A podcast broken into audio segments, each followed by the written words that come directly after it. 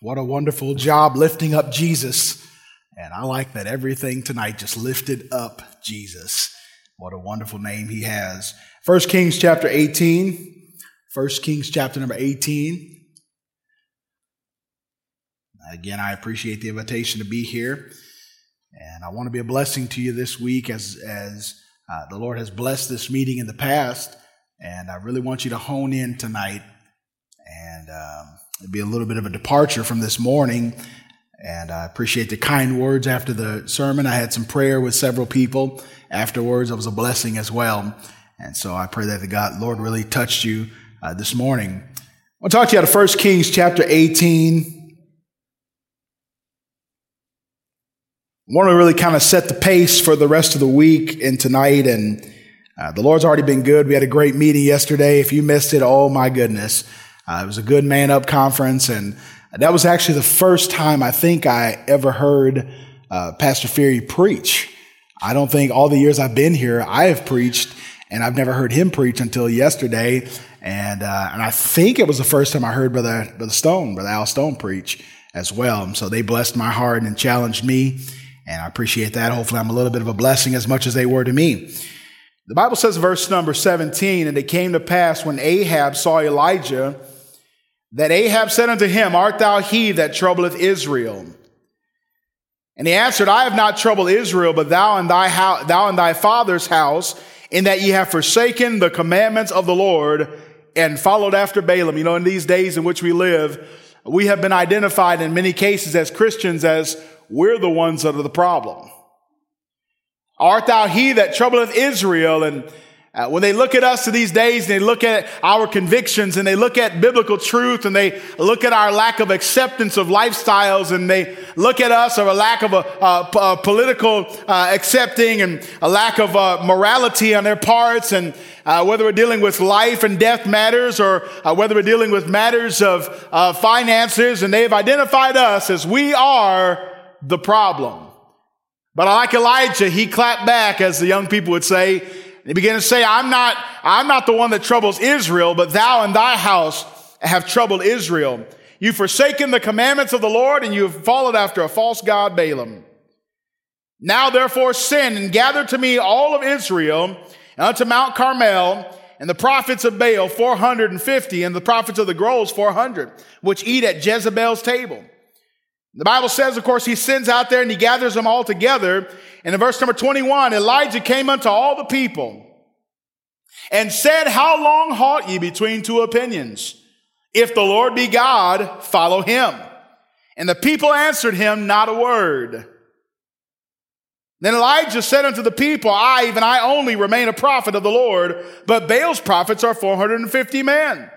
Let them therefore give us two bullocks and let them choose one bullock for themselves and cut it in pieces and lay it on the wood and put no fire under it. And I will dress the other bullock and lay it on wood and put no fire under it. And you call in the name of your gods. And I will call upon the name of the Lord. And the God that answereth by fire, let him be God. And all the people answered, It is well spoken. What a, what a challenge that Elijah puts out here. And we're familiar with this story. Most of us have been around church long enough to be familiar with this story. And we know what has happened. Elijah has thrown the, the, the proverbial gauntlet down and he has said to them, uh, here's what we're going to do. We're going to have a toe to toe fight. We're going to have a head off. Uh, we're going to have a, a, a world championship match of who's the real God. The Bible says that Elijah says, why don't we get two bullocks? You fellas can get over there and there can be 850 of you. There's 400 prophets of Baal and 450 prophets of, of, of, of the groves that sit at Jezebel's table. And by the way, you know, it's amazing. Oftentimes, the right crowd is the crowd that is often standing alone. You ever notice that closer Jesus got to the cross, the more lonely he got? There were 5,000 when he fed them with the fish and the bread, and, and man, they were thronging him. The Bible says there were 5,000, let alone women and children. There may have been upwards near 10 to 15,000 people as long as he was feeding them bread, but the closer he got to the cross, the smaller the crowd got. Then all of a sudden he's, he's uh, with a smaller crowd. And then as he gets closer, he's with the 12. And, and then even the 12, uh, he goes on uh, in the Garden of Gethsemane. He only has three. Yet when he goes to the cross, the Bible says there stood by the cross only one of them, that disciple whom Jesus loved. The closer he got to the cross, the more lonely it got for him. And he says, fellas, we're going to have a showdown. You can have your 850. And I, even I alone, am left a prophet of the Lord. He said, we're going to dress these bullocks and we're going to put no fire under it. We're going to dress it and, and we're going to begin to uh, put some, uh, uh, uh, some things on there and we're going to put that bullock and we're going to sacrifice and I'll even let you go first. The Bible says he begins to, they begin to do their thing and and Elijah, after much time of these uh, prophets uh, doing their business here, and it says they took the bullock and they began to call on the name of Baal at uh, somewhere around noon in verse number 26. And the Bible says, and it came to pass at noon, verse 27, Elijah mocked them and said, cry aloud, for he is a God. Either he is talking or he is pursuing or he's on a journey or peradventure he's sleeping and must be awake. The Bible says, and they cried aloud and cut themselves after their manner with knives and lancets till the blood gushed out upon them. The Bible says, and it came to pass when mid, from midday until uh, the time of the offering of the evening sacrifice that there was neither voice nor any answer, nor any that regarded. But you know, today this world is looking for solutions. We can watch it today and they're trying to, they're trying to find their solutions and they don't know where it is, but they're crying out many times, many of them, and many times they're crying out to the bottle. Many times they're crying out to a pill bottle. Sometimes they're crying out to psychology. Sometimes they're crying out to finances. If they can just get enough money, if they can just get enough fame, if they can get enough popularity, everything's going to be all right. If they could just, their YouTube channel could blow up and if their uh, Facebook account could blow up and they could monetize it or Instagram and they can get some sponsors, if I can just have my 15 minutes of fame, everything's to be all right. Yet many of the same ones in the limelight right now with their 15 minutes of fame are taking their own lives because they're calling out to God's. Like the Bible says, that have ears, but they have no hearing. They have hands, but they have no ability to do anything with them. They have feet, but they cannot move. As they're crying out to their gods, Baal, would you come down? Ashtaroth, would you come down? Molech, would you come down? Beelzebub, would you come down? And none of their gods can answer. It says, neither did any regard them. Elijah begins to mock him and say, Oh, Fellas, why don't you cry louder? Maybe he's asleep. Maybe he's on a journey. Maybe he needs to be woken up. And Elijah said unto the people in verse 30, Come near unto me. All the people came near unto him, and he repaired the altar of the Lord that was broken down. The Bible says, verse 31, he took 12 stones according to the number of the tribes of the son of Jacob, sons of Jacob, of whom the word of the Lord came, saying, Israel shall be thy name. The stones he built an altar in the name of the Lord. He made a trench about the altar, as great as would contain two measures of seed. This is a humongous trench around the altar. He put the wood in order and cut the bullock in pieces and laid him on the wood, the Bible says, and he, he said, fill four barrels of water, and pour it on the burnt sacrifice and on the wood, and, and he said, do it a second time, and then in verse 34, do it a third time. 12 barrels of water.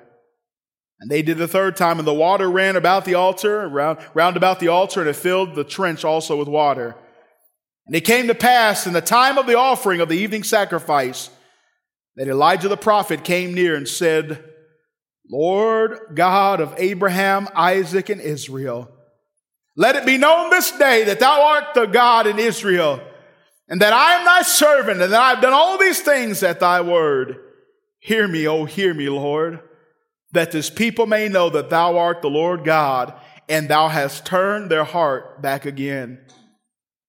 Look at these words, verse 38. Then the fire of the Lord fell.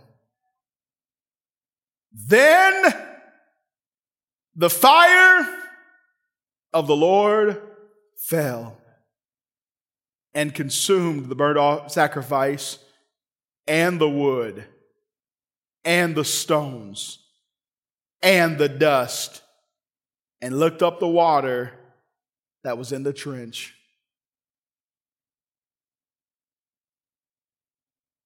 They experienced a mighty move of God. They experienced a supernatural moving of God. They literally saw the heavens open and the fire of God fall from the sky. They not only watched the fire fall from the sky, they watched it fall in a specific sacrifice. And they watched that sacrifice, that which was being offered, they watched it be consumed. They saw a great victory that day. My oh my, if I talk to every Christian I know of, everyone I know wants to see a miracle of God. Everyone I know wants to see a mighty move of God. Every preacher I know, every evangelist I know, several of them text me every week of the world and say, we're praying for you. We're praying for the power of God to fall. We're praying for God to do something in our lives. We're praying for something to happen. We're praying for America. They're praying for all the way from the president down uh, to the man on the street. We're praying. We want to see a mighty move of God. I've been fortunate enough to see some of it. But Brother Baker, I don't think I've seen the move of God that I could see. We've been fortunate here in years gone by to experience some of it. We have seen a glimpse of what I believe was the fire of God, not in a physical form, but in a spiritual form, come down in this church about four years ago. And we saw the power of God come down and we saw people being consumed and we saw lives being changed and we saw eternity uh, come down and we saw people stand at this pulpit here and stand where they were and began to weep and testify over their salvation. We saw the waters of baptism being stirred. We saw those under conviction days after day after day. We watched God begin to move, and yet some of us, uh, we become satisfied. Well, let me tell you tonight, I don't believe we've seen the fire fall like we could.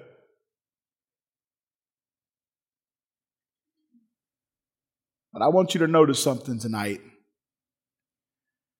I want you to notice what happened before the fire ever fell.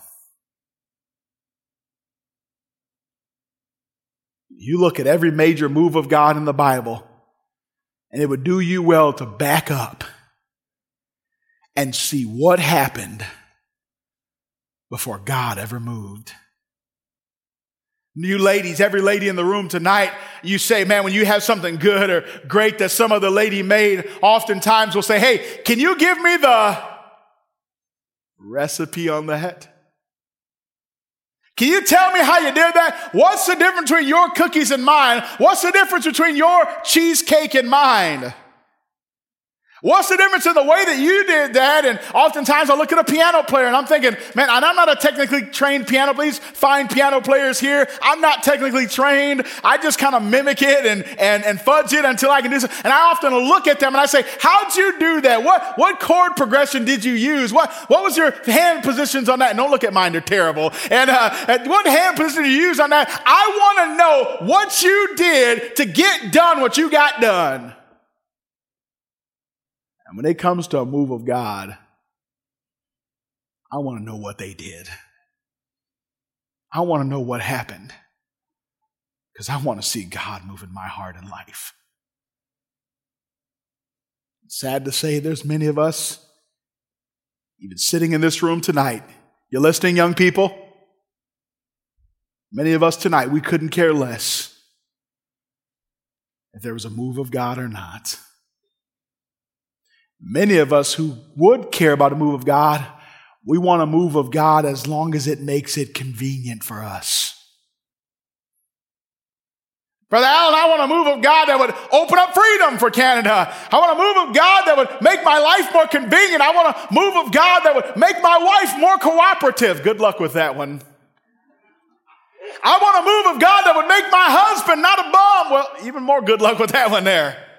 But I, I, want a move of God that would just, as long as it shakes my teenagers up, and as long as it shakes those bus kids up, and as long as it shakes that preacher up, but don't shake me up. I'm praying this week, and I'm praying that God will do something tonight to shake every one of us, that we can get to the place where we say we want a Mount Carmel, and we want the power of God to fall in this place, and we want God to do something supernatural that only He could explain. We'll talk about that tonight before the fire falls. Father, we pray that you help us from the Word of God. Lord, I need you. Oh, how I need you tonight. We'll thank you. We'll be careful to give you praise and glory and honor. Whatever you decide to do tonight, the truth is, the Lord, I just to the place where if I don't want to, if I can't see you move, I'd rather pack it up tonight and just go home, not waste these people's week, not waste their time. God, I'd rather send the love offering check back or deny it outright than to not see you move in our midst. There are some desperate situations even in here tonight. There are some that are so craving it Lord, sad to say, though, many of the ones who need it the most are craving it the least. Lord, help us tonight. Would you create in us a clean heart, oh God? Would you renew within us a right spirit? Would you restore unto us tonight the joy of thy salvation? Lord, then will sinners be converted unto thee. God, I pray that you'd use this simple servant just like you did many, many years ago to draw your people to yourself. May the fire fall. In Christ's name we pray. Amen and amen. It'll be very simple. It'll be very straightforward. I want you to know before the fire ever falls, I want you to understand this there always has to be a person. There always has to be a person. God in His sovereignty and God in His divine plan has always sought to use a man or a woman of God. God has ordained it. And by the way, he could have, uh, the Bible said uh, he should have chose the birds of the air to praise him. And it even warns us in one place, it said if we would not praise him, then the rocks would cry out. And can I say to you, if the birds praise him, they'd probably do a better job than we would. They'd probably be more consistent than I would be. They'd probably be more wonderful than I could ever be. But God in his infinite wisdom and his infinite sight has chose to use a man man, mankind to get his work done. And I wonder, is there anybody in the building tonight that says there may have been only one Elijah, but I want to be that man? Lord, if nobody else wants revival here, and if no other teenager wants to pay attention, and if all of them are playing games, and if every one of them consumed with TikTok and Twitter and Facebook and Instagram and all these other sites, Lord, if there's one young person here that wants God to work in their heart, Lord, I want it to be to me tonight. I wonder where that teenager is in the building tonight that just simply says, I don't care what everybody else is doing. They might be sneaking around, they might just be apathetic, but I want to be that teenager who wants the fire of God to fall. Wonder where's the young man in here tonight that's in his 20s says, I don't care what every other 20 year old is going to do. I want to see God move in my life. Wonder where's the man in his 30s who's settled in his life and settled in his career and he's on his way to becoming success. But he says success is nothing if we don't have the fire of God, if we don't have the power of God in our home, if we don't have the power of God in our church. I want to see the fire fall. Wonder where's the man in his 40s who is just realizing that he's going to be off of the scene and not too long here. And he's kind of standing in between that young generation and between that older generation. And I wonder where that man in his 40s is here tonight that says, listen, there's, my days are shortened and I know it. And I don't know how long I have and I don't know how much health I'll have and I don't know how many more years I'll have to serve God. And I want to stand as that person tonight. I wonder where the young married couple is. Where's that young married couple tonight? I'm talking about somebody that's willing to stand up and say, Hey, I want to be that couple. And if there's going to be a couple in this church that wants to see a move of God and the power of God, I want to be that person. It always starts with a person.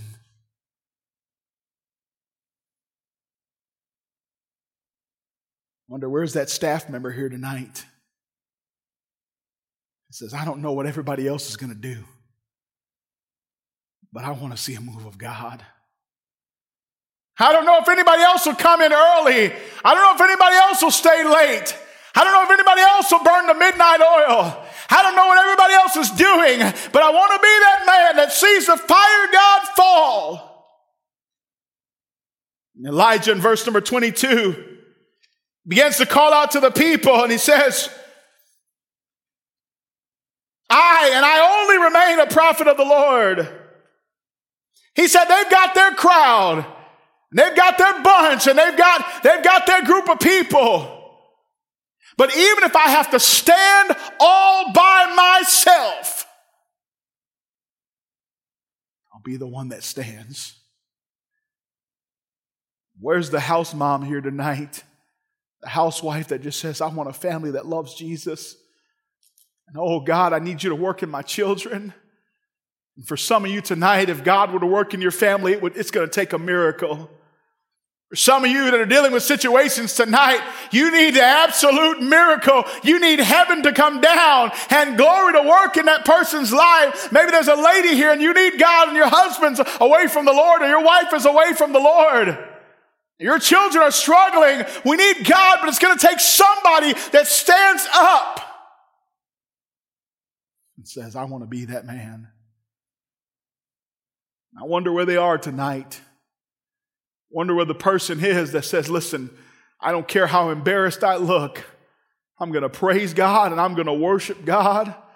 And I'm going to fall on my face and I'm going to begin to seek the Lord like I've never sought him before in my life. Will you be that man? Will you be that lady? Will you be that teenager? No, Brother Allen, I need a group behind me. This day and age in which we live in, it seems like, it seems like people can't do anything by themselves. They gotta have a group. Well, let's all go do this. And listen, I'm for that. I'll preach a little bit on that later this week. I'm for that. I'm for a congregation. But sometimes it takes one person in the congregation here that just simply says, I want God to work in my life. Starts with a person. The Holy Spirit of God, the fire of God is not going to fall on the platform. It's not going to fall on the altar. It's not going to fall on the piano. Won't fall on the sound system. The power of God's not just going to be falling around the room somewhere and you just bump into Him. It happens through a person. I wonder, is there something that burns in your heart today says, I want to be that person. Not only does it start with a person, I want you to notice this. It starts with a proclamation. Look at verse number 21. Elijah came unto all the people and said, How long halt ye between two opinions?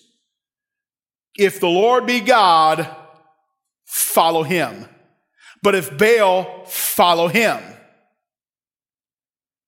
Elijah said, Folks, I got something to say. What I've got to say is, some of you, the reason why you don't see the fire fall is because you've got one foot in Baal and one foot in Jehovah God.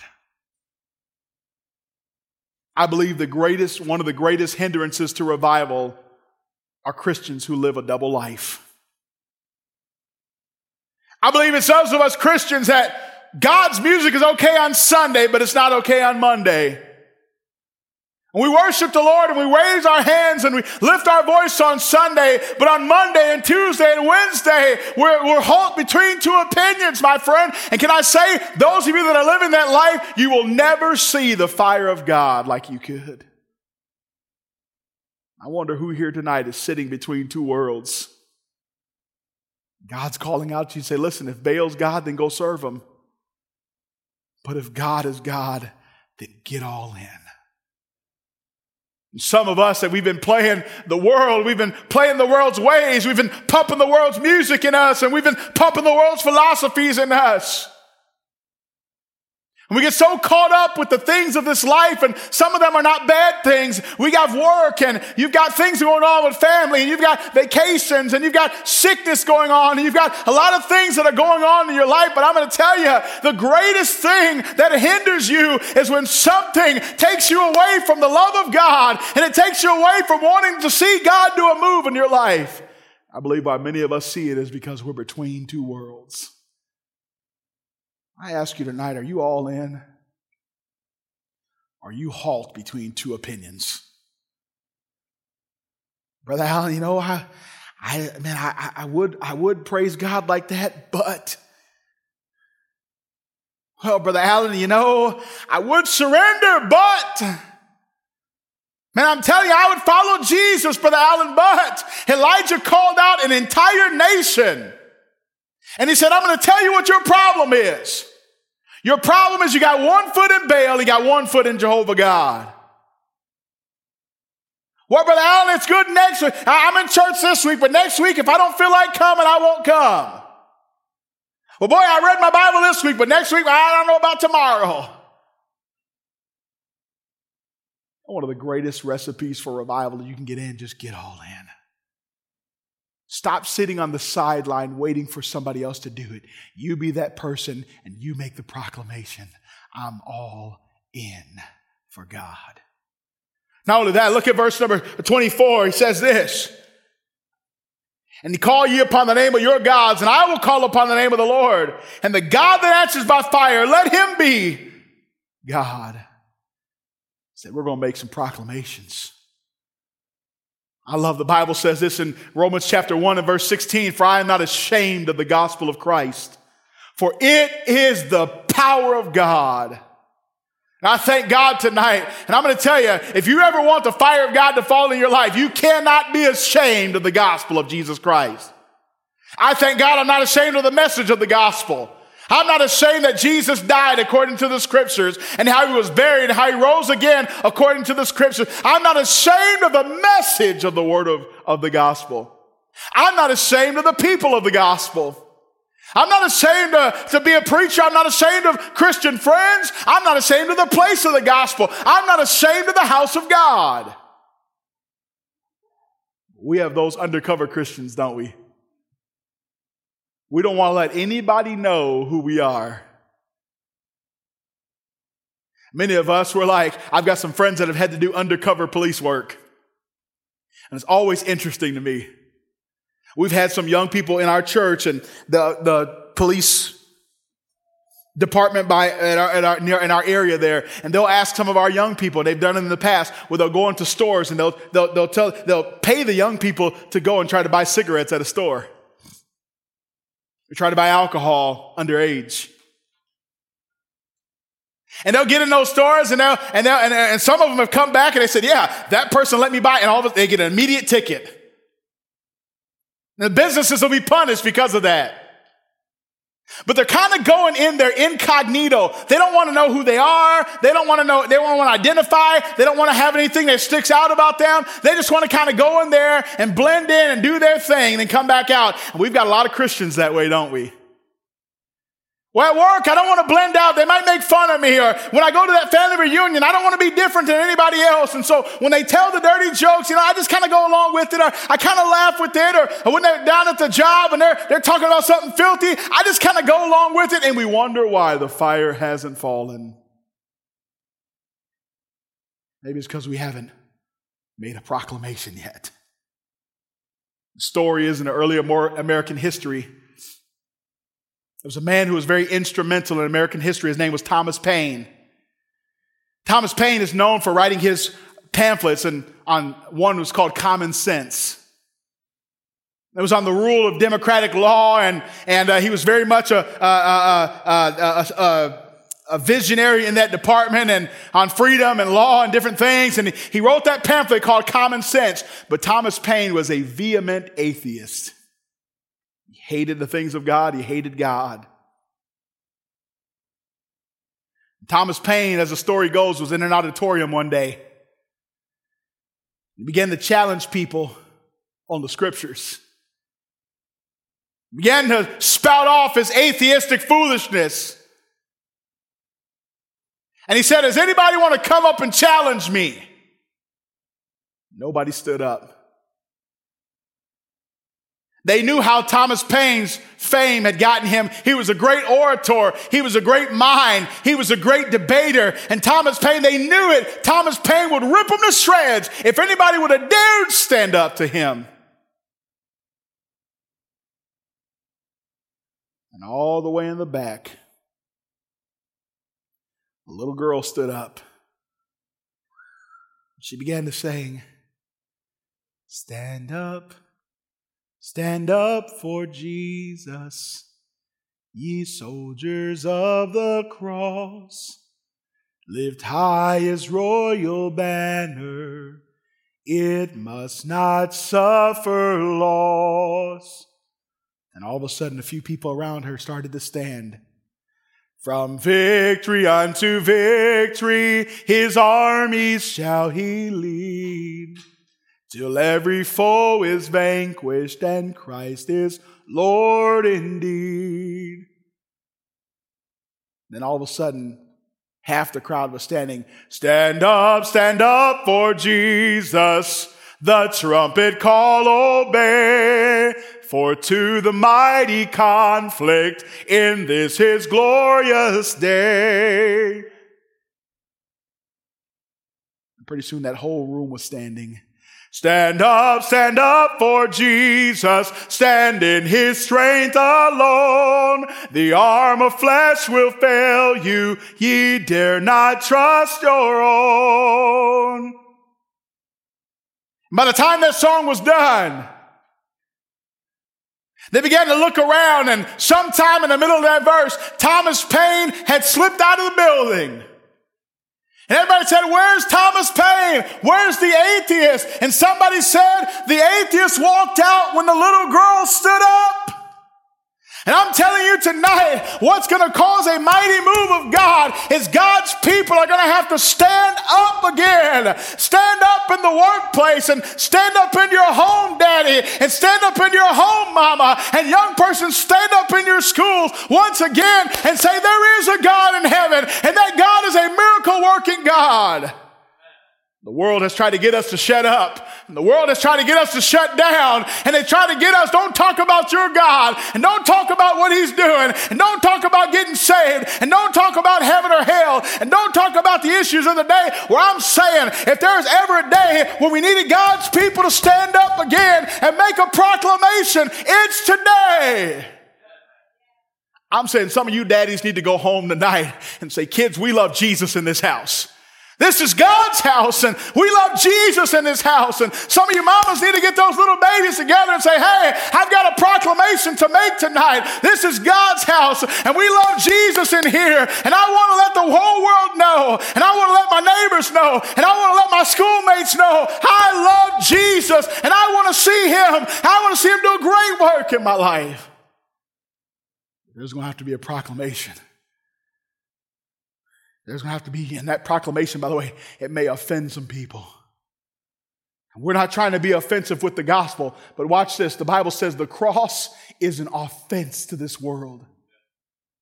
They're never going to love us. Jesus told us right away. He said, if they, listen, if the world hated me, they're going to definitely hate you.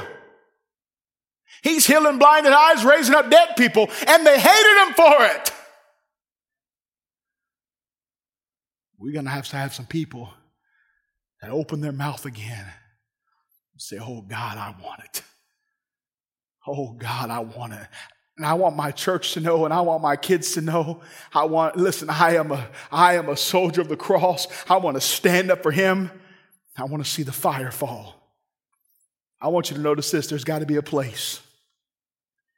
There's got to be a place. In verse number 30, the Bible says this.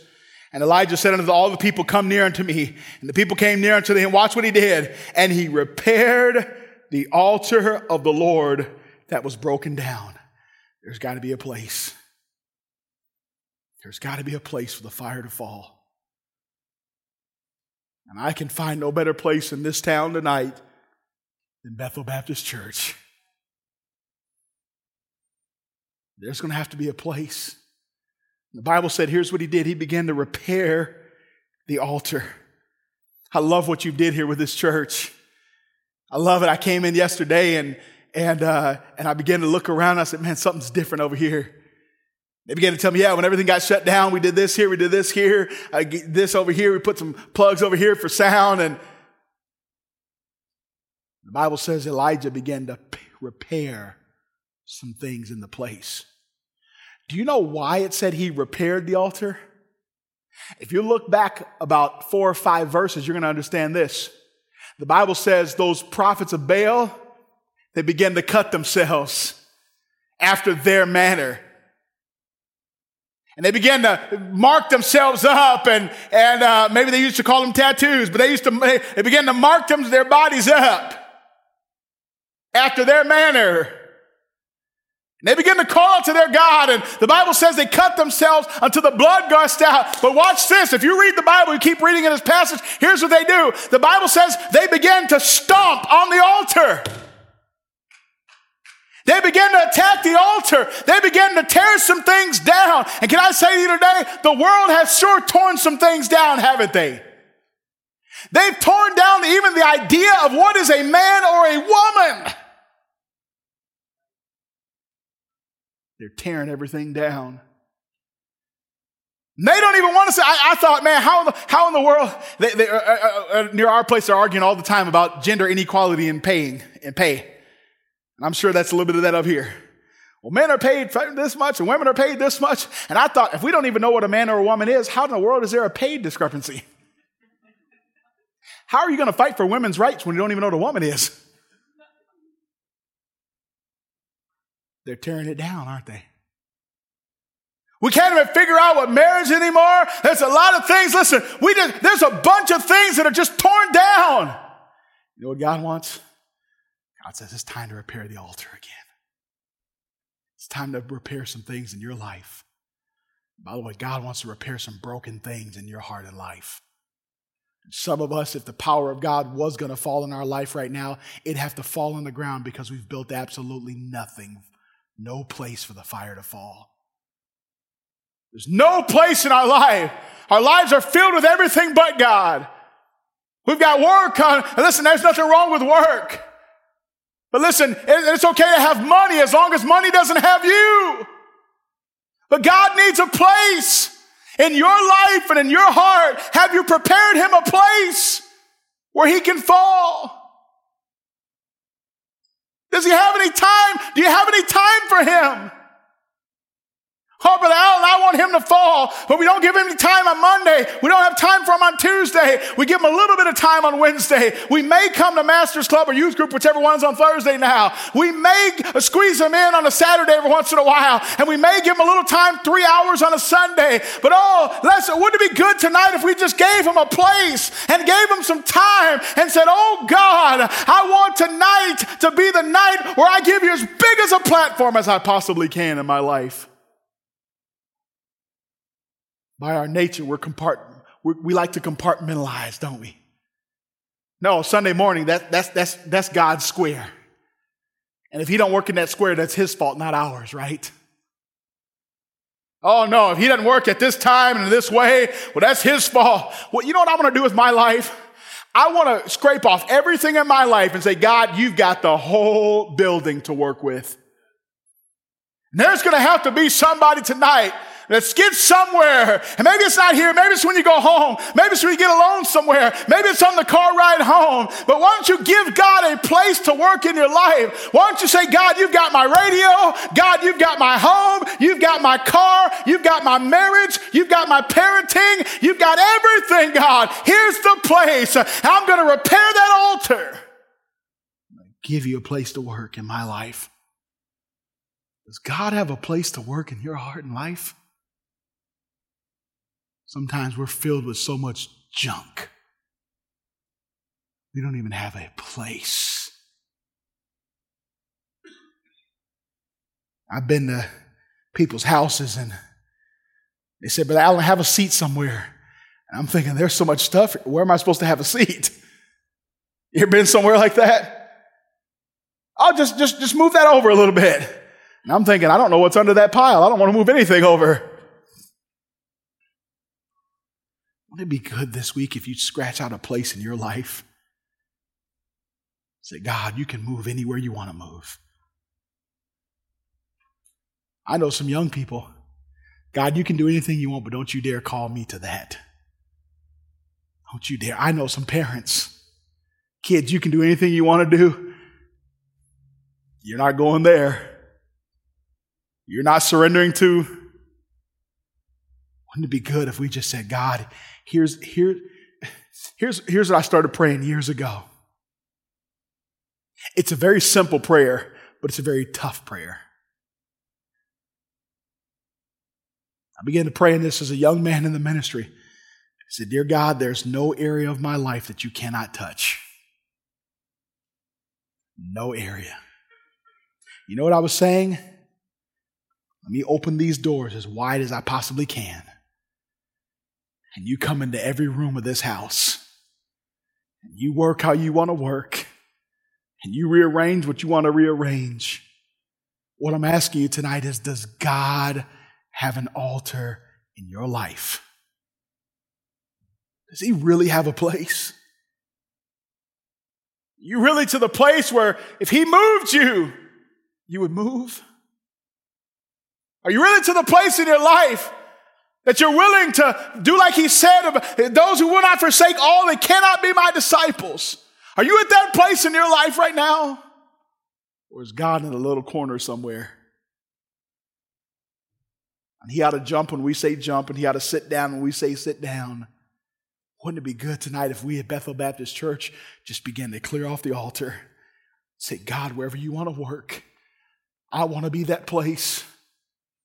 Not only did it take a person, did it take a proclamation to take a place, I want you to notice this, it took some preparation. Elijah said this. He said, Here's what I want you to do. He said, I repaired the altar. And he said, Here's what I want you men to do. I want you to go get four barrels of water. Four barrels. Now, Pastor, have you been to Israel? Have you been to Mount Carmel?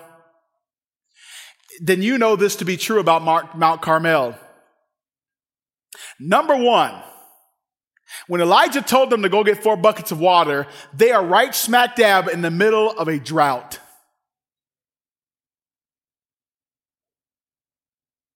I'm talking about they have experienced three and a half years. Elijah had come to Ahab and he said, It's not going to rain for three and a half years. No rain.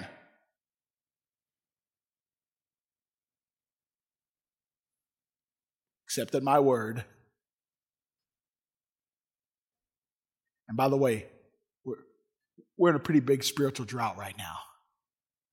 I don't think it would take a theologian to try to figure that out tonight.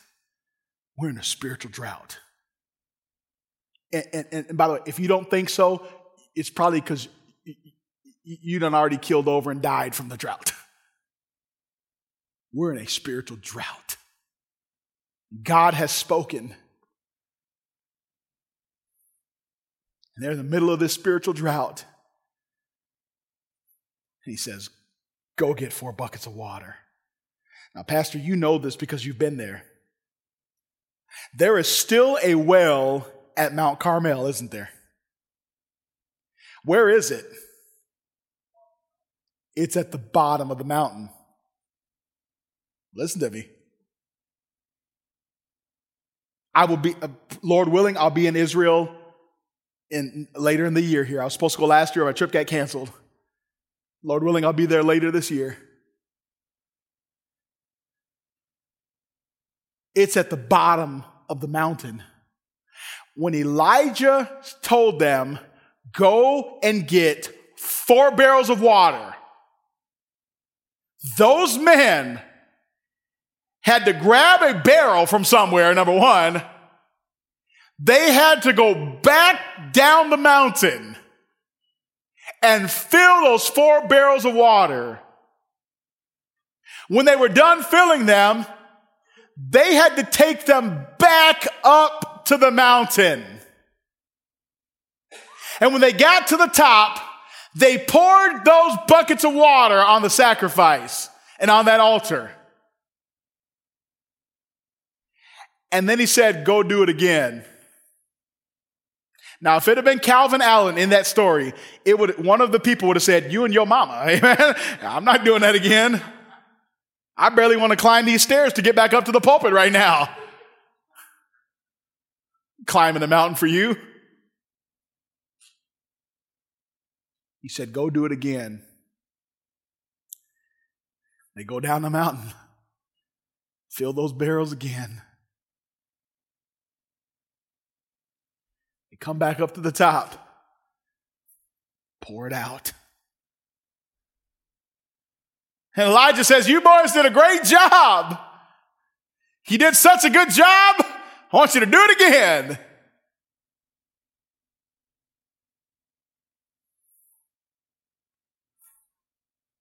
I mean, can we get some like cold cuts and sandwiches before we go back down here? They go back down to that mountain again fill those buckets up, come back up again. If we're ever going to see the power of God fall, it's going to take some preparation. It's going to take some movement on our part. Listen to me. What if they would have said, nah, we're not doing that. What if they would have said after the first time, Don't you see? Elijah, I mean, we just walked up here to get here. Don't you see how far that is? I'm not doing that. What if after the first time they said, Man, do you know how? Uh, look at me, I'm sweating already. I'm withering away to nothing. Just, well, not me, but they were. I'm withering away to nothing. What if after that second time they said, man, this is stupid? What if they went to other people and said, you, you see what he's got us doing? This is crazy. This is, he's, the, the man of God has lost his mind. I know, most of us have. They've lost their mind. Hey guys, let's start a union and let's revolt against him. Let's take up a vote tonight. Let's vote him out. I'm just saying, I'm glad there were some people there that say, if God's in it, then I'm in it. I don't care what it takes. I don't care how much I have to sweat. I don't care how much I have to toil. I don't care if it doesn't make sense to anybody. You understand what I'm saying here tonight?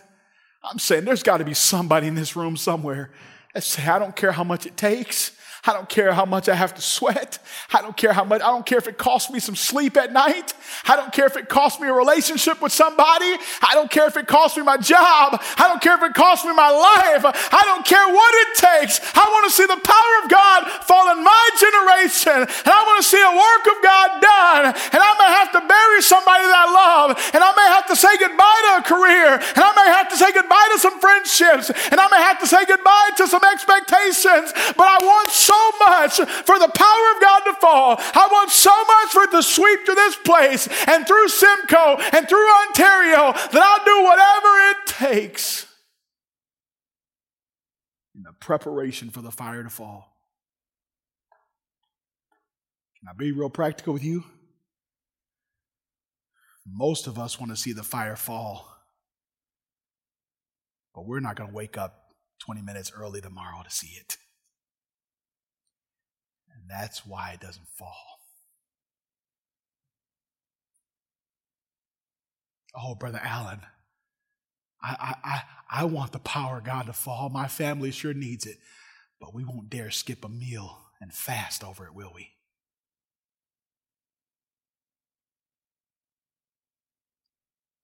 It's going to take somebody going down that mountain and coming back up again.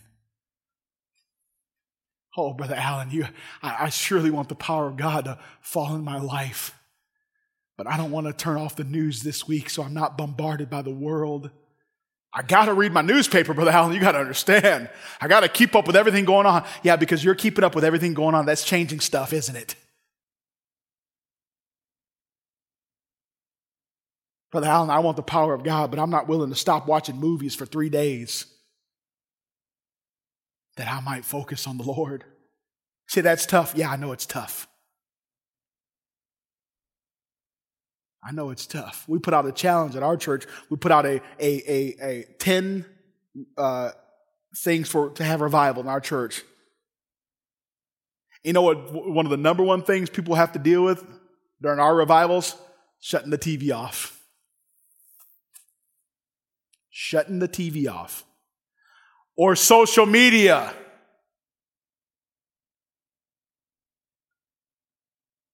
Some of you, you don't, you couldn't spend 20 minutes in prayer because you spend all of your free time on social media.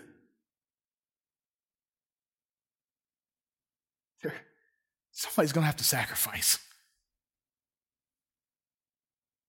Somebody's to have to say, We're in a drought, but whatever it takes. If God said put four, four barrels of water on there three times, if it takes 12 barrels of water, then we're just going to do it. Yeah, it's going to cost us a little money. Yeah, it might cost me some sleep. Yes, it might cost me uh, uh, uh, uh, uh some being aware of what's going on in the world today because I'm not reading all the junk of the world, but somebody somewhere has got to be willing to sacrifice again. Say, I'm willing to go where nobody's going to go. I'm willing to go farther than somebody's ready to go. I'm willing to stay longer than somebody's willing to stay. I'm willing to get up. I'm willing to do whatever it takes. God, give us a generation again of pioneering Christians that say, if I've got to walk a mountain, if I got to go three times, I want to see God work in my life. There's going to have to be some preparation. Look at this.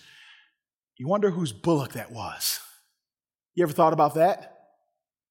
Somebody, Brother Cody, had to sacrifice something. We live in a day and an age where we want everything, but we don't want to sacrifice. Boy, I've got a car, Brother Allen, I've got a house, and I got to get a boat, and I got to get a motorcycle, and I got to get this, and I got to get that. Maybe it's going to take us some sacrificing again. He said, There's going to have to be some preparation. Somebody's got to build that altar. Somebody's got to help repair the altar. Somebody's got to get the bullock. You got to prepare your heart and you got to prepare your life.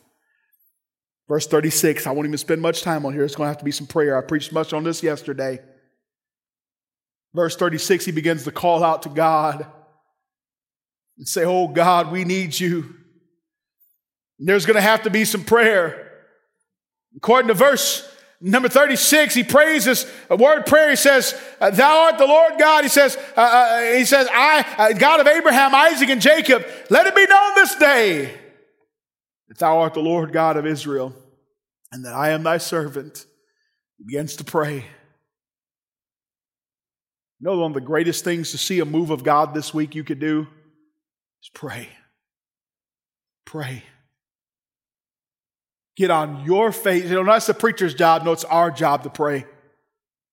Well, that's the subject. No, it's every one of us in this room. Could you imagine, Pastor, if everybody got up tomorrow morning and spent 20 minutes, 15, just, just 15 and 20 minutes in prayer? Could you imagine the meeting we could have? If everybody in this room right now spent minutes in prayer, I'm not talking about an hour, I'm not talking about a, a season of prayer, I'm talking about just 15 minutes in prayer. One of my mentors in the ministry is a man of prayer. He said that he made this statement. He said, Prayer is the most talked about thing in the Christian life and the least done. Did you pray before you came here tonight? Have you been praying for this meeting? We need prayer. And I'm going to tell you, if the fire is going to fall in this generation, I said it yesterday to all the men that were here, and you better realize this. You're not going to vote your way out of what's going on right now. The fix is in. The numbers aren't there for you to vote your way out of what's going on in Canada. We're going to pray our way out of this. Sometimes when we come to the power of God, here's what we, here's what we seem like. A man went to a doctor one day and he had some tests done and he came back and he called him back in there. And when he got in there, here's what the doctor said. The doctor said, well, he said, well, let's pray before we get started. And the man said, oh no, it's come to that. And that's oftentimes how we treat prayer, isn't it? We try everything else. Give, give me some matches. Give, give, me a, give me a flamethrower. You know, this is why, Brother Baker, this is why Elijah said, don't put any fire under it. Don't put any fire under it. We're not trying to manipulate this thing. We're not trying to draw something out. We're not trying to make something up or soup something up here. I want no fire under it. Because the God that answers by great and mighty things is a prayer answering God. There's probably, I'm going to take my glass off because I don't know who I'm talking to. There's probably some people right now that are backslidden and out of this church right here. When was the last time you prayed for them? I ask people things like that, and here's what they say Man, it's going to take a miracle of God. Exactly. Exactly.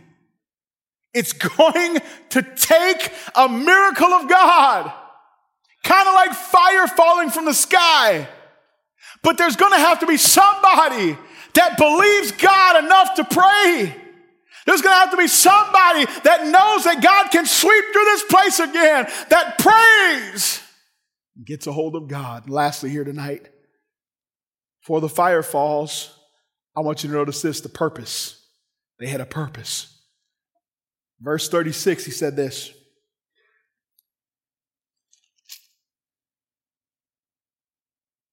He said, He Come unto near unto me, the God of Abraham, Isaac, and Jacob and Israel. let it be known this day. Here was his purpose. Let it be known today, this day, that thou art God, and that I am thy servant, and that I've done these things at thy word.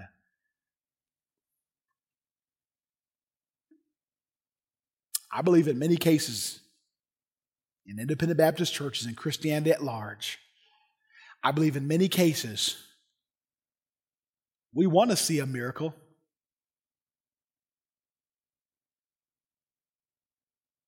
But I believe we don't see miracles because our purpose is so far off base. You know, Brother Allen, if you could, if God could send a miracle, I mean, that would have to do something for our television ministry.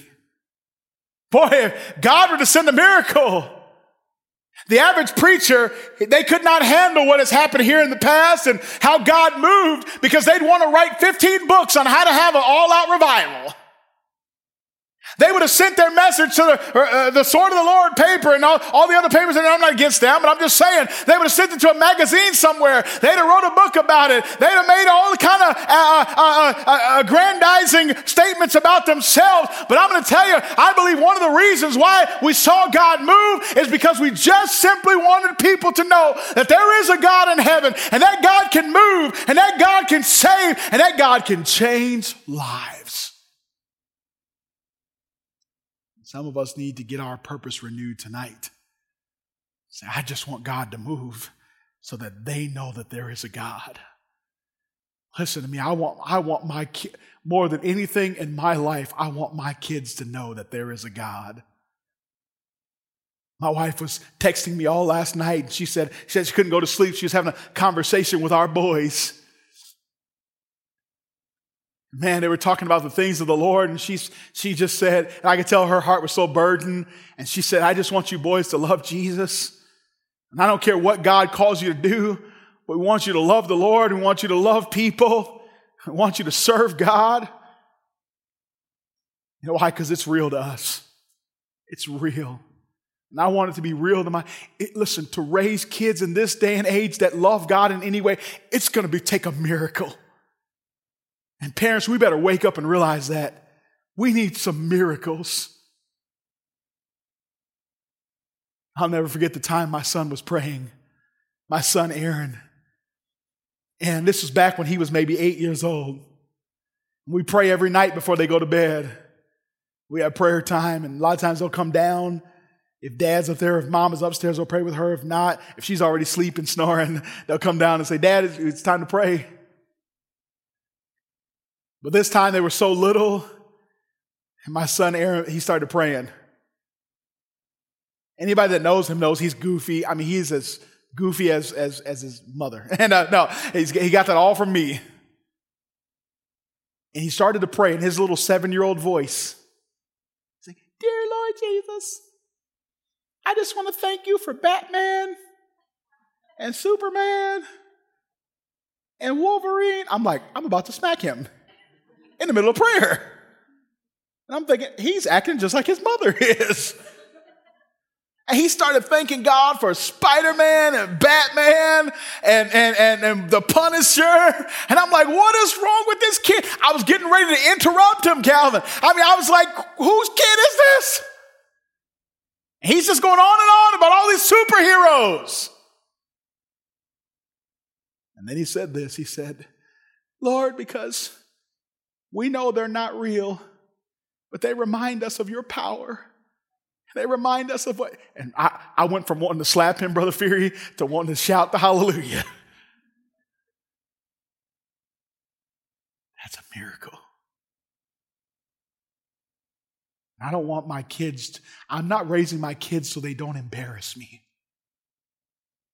I want to raise my kids so that they know that He is the Lord God. I don't just want somebody to walk down the aisle so I could talk about it on somebody's blog, so I could put a notch in my spiritual gun. I don't want somebody to get saved in my meetings just so I can run around the country talking about, oh, this happened, this happened, this happened. God, to God be the glory, to God be the glory. It's because I want a city to know that there's a God. I want my relatives that, that some of them hate God, they hate me for being a preacher. I want them to know that there is a God. I want those people that I work with at the gym and I teach jujitsu, I want them to know that there is a God in heaven. I want those I preach to to see somebody that loves God enough to say, I don't care what it takes. If I got to stay away from my family for a week at a time, if I got to sacrifice some ball games, if I got to sacrifice money and some of the accolades of the world, I don't care what it takes. I want to see a move of God. Never forget sharing my testimony with a young man who claims he claims he's an atheist. I mean, absolutely, he's an atheist. I began to share with him my testimony and the things that God had brought me through in my life. And here at the end of our conversation, here's what he said. He said, It's almost like God was with you. You got it. You got it. It's because he was. Daddy, could your kids look at you tonight and say, oh, God's with him? You see all that fire? Are you kidding me? God's with him. Now, they may try to deny it, and they may rebel even against you, but they can't deny when that, when that sacrifice is frying and they smell bacon on that altar, they know something's happened. Sir, could your wife, could does your wife know that you know God? Does your fellow church members, can they look at you and say, man, the fire's falling? Man, let me tell you about God's with him. Oh my goodness. God's with her. May the Lord help us. Every head is bowed, every eye is closed here tonight. Very simple message, very straightforward.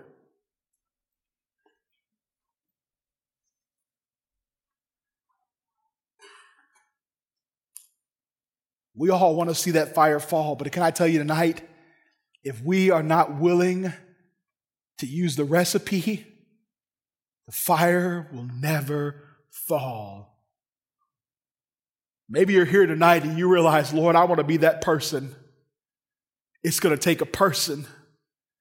Somebody somewhere is going to have to stand up and stand out. It's going to take a proclamation. Open your mouth. Say, I want to be that man. It's going to take a place. Have you prepared him a place? It's going to take a preparation. It's going to take prayer. It's going to take a purpose. And then at the end of it all, here's what happens. There's the proof. Verse 39, the fire falls. Revival begins to sweep through the nation. And the people are no longer standing between two opinions.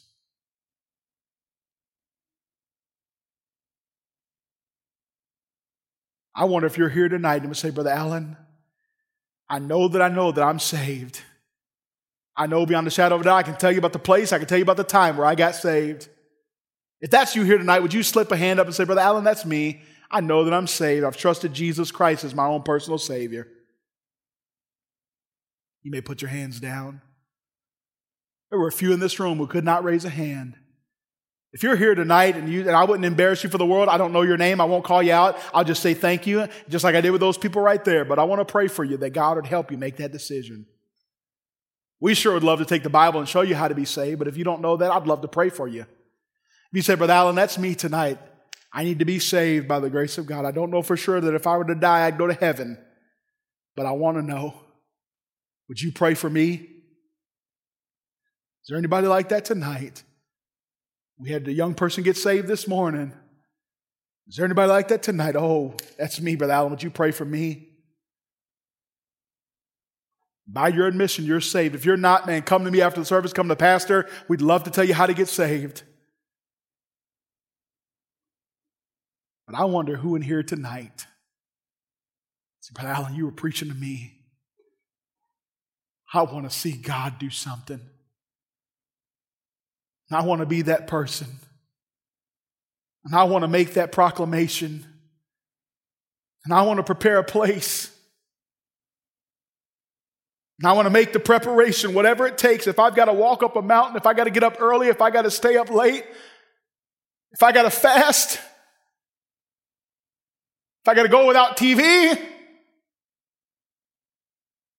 I got to go without the news or a newspaper, I just want God to work. I'm going to do what preparation. I'm going to pray. I'm going to renew my purpose of saying, I just want God to move for God. I'm not trying to make a name for myself. I'm not trying to build some name for a ministry over here. I just want God to work. And at the end of my life, I want to say I've given my all to Jesus Christ. And I saw God come down and I can point to this church, and I can point to other places. I can point uh, back to Arkansas. I can point back to camps in Wisconsin. I can say, Oh, I have seen God come down. And it wasn't for me, it was that this world may know that there is a God and that He may turn their hearts back again. God touched your heart. We're going to extend an invitation momentarily here. Father, I pray tonight that you'd help us. God, help us, help us. Oh, God, we need the fire. Lord, I'm tired of preaching meetings with no fire. I'm tired of singing with no fire. Lord, help that to be our hearts. I'm tired of teaching Sunday school with no fire. I'm tired of raising my kids with no fire. I'm tired of a marriage with no fire of God. I'm tired of going off to work and being a dead Christian and there's no fire nobody's getting saved and nobody's asking me questions about you tired of running a business with no fire of God. I'm tired of sitting through church service after church service with no fire. Would you stand with me tonight? Everyone standing.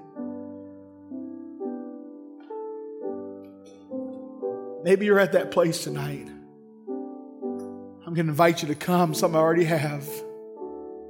Say, Oh God, done with that life. Would you make your way? If you've got to say, Excuse me to somebody, you, you can do that. I'm not going to live a fireless life. I want God to move so bad if I've got to walk up a mountain, if I've got to sacrifice the dearest thing to me. They sacrificed a bullock. That was an agricultural society. That's like sacrificing a John Deere tractor. Said, I don't care what it takes. Somebody in Simcoe is going to have to start saying, I don't care what it takes.